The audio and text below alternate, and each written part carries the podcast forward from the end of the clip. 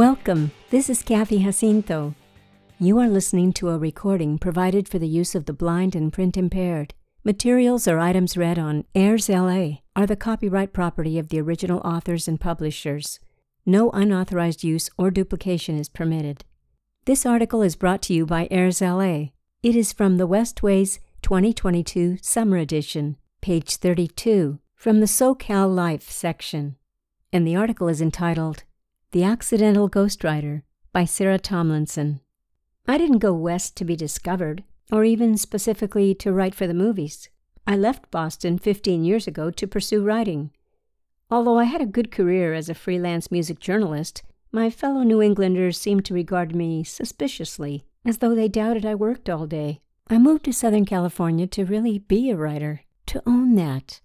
Settling into the east side of Los Angeles, I landed a few assignments for the Los Angeles Times, but I also put in many hours as a catering waiter and an SAT tutor, and I barely made rent.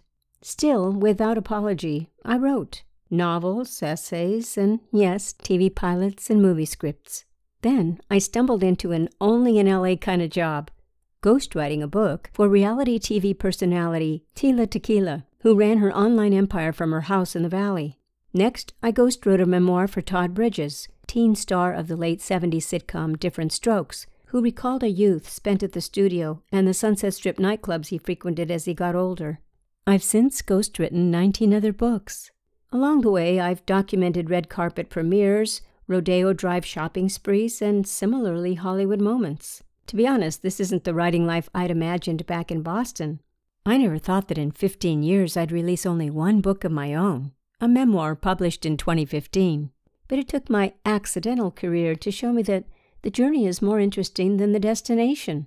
As I've learned from working with celebrities on their memoirs, it's not the glitzy premieres or other Hollywood glamour that define their lives, but more often their near misses, when success seemed imminent but didn't come when they had to muster perseverance to keep going, when they suffered the slings and arrows of romantic and family life.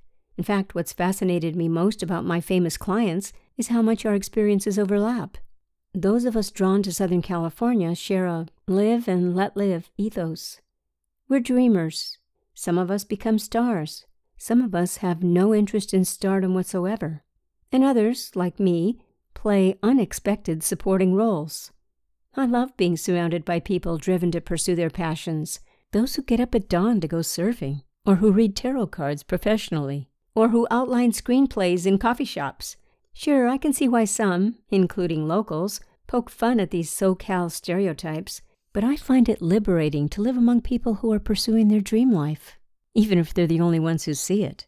I've had my share of Hollywood experiences, taking meetings at the Polo Lounge, seeing Harry Dean Stanton strum poolside at a backyard soiree, befriending a female country music singer I'd long admired at a holiday party, having a television pilot optioned. But I've spent far more time living large in my books, while shuttling between my desk, yoga class, and Trader Joe's. Those long days of solitary writing were a good dress rehearsal for pandemic life, when I kept my horizons broad by co writing a self help book and finishing up a thriller about a ghostwriter. Happy to be here and accepted for who I am. I couldn't imagine any destination but this journey, which I'd once mistaken for a detour. Sarah Tomlinson is the author of the memoir Good Girl. Her most recent book is Unbreakable, which she co wrote with NFL insider Jay Glazer. That brings us to the end of today's article brought to you by AIRSLA, The Accidental Ghostwriter from Westway's Summer 2022 edition. I'm Kathy Jacinto, and I'll be back soon with another article. Thank you for listening.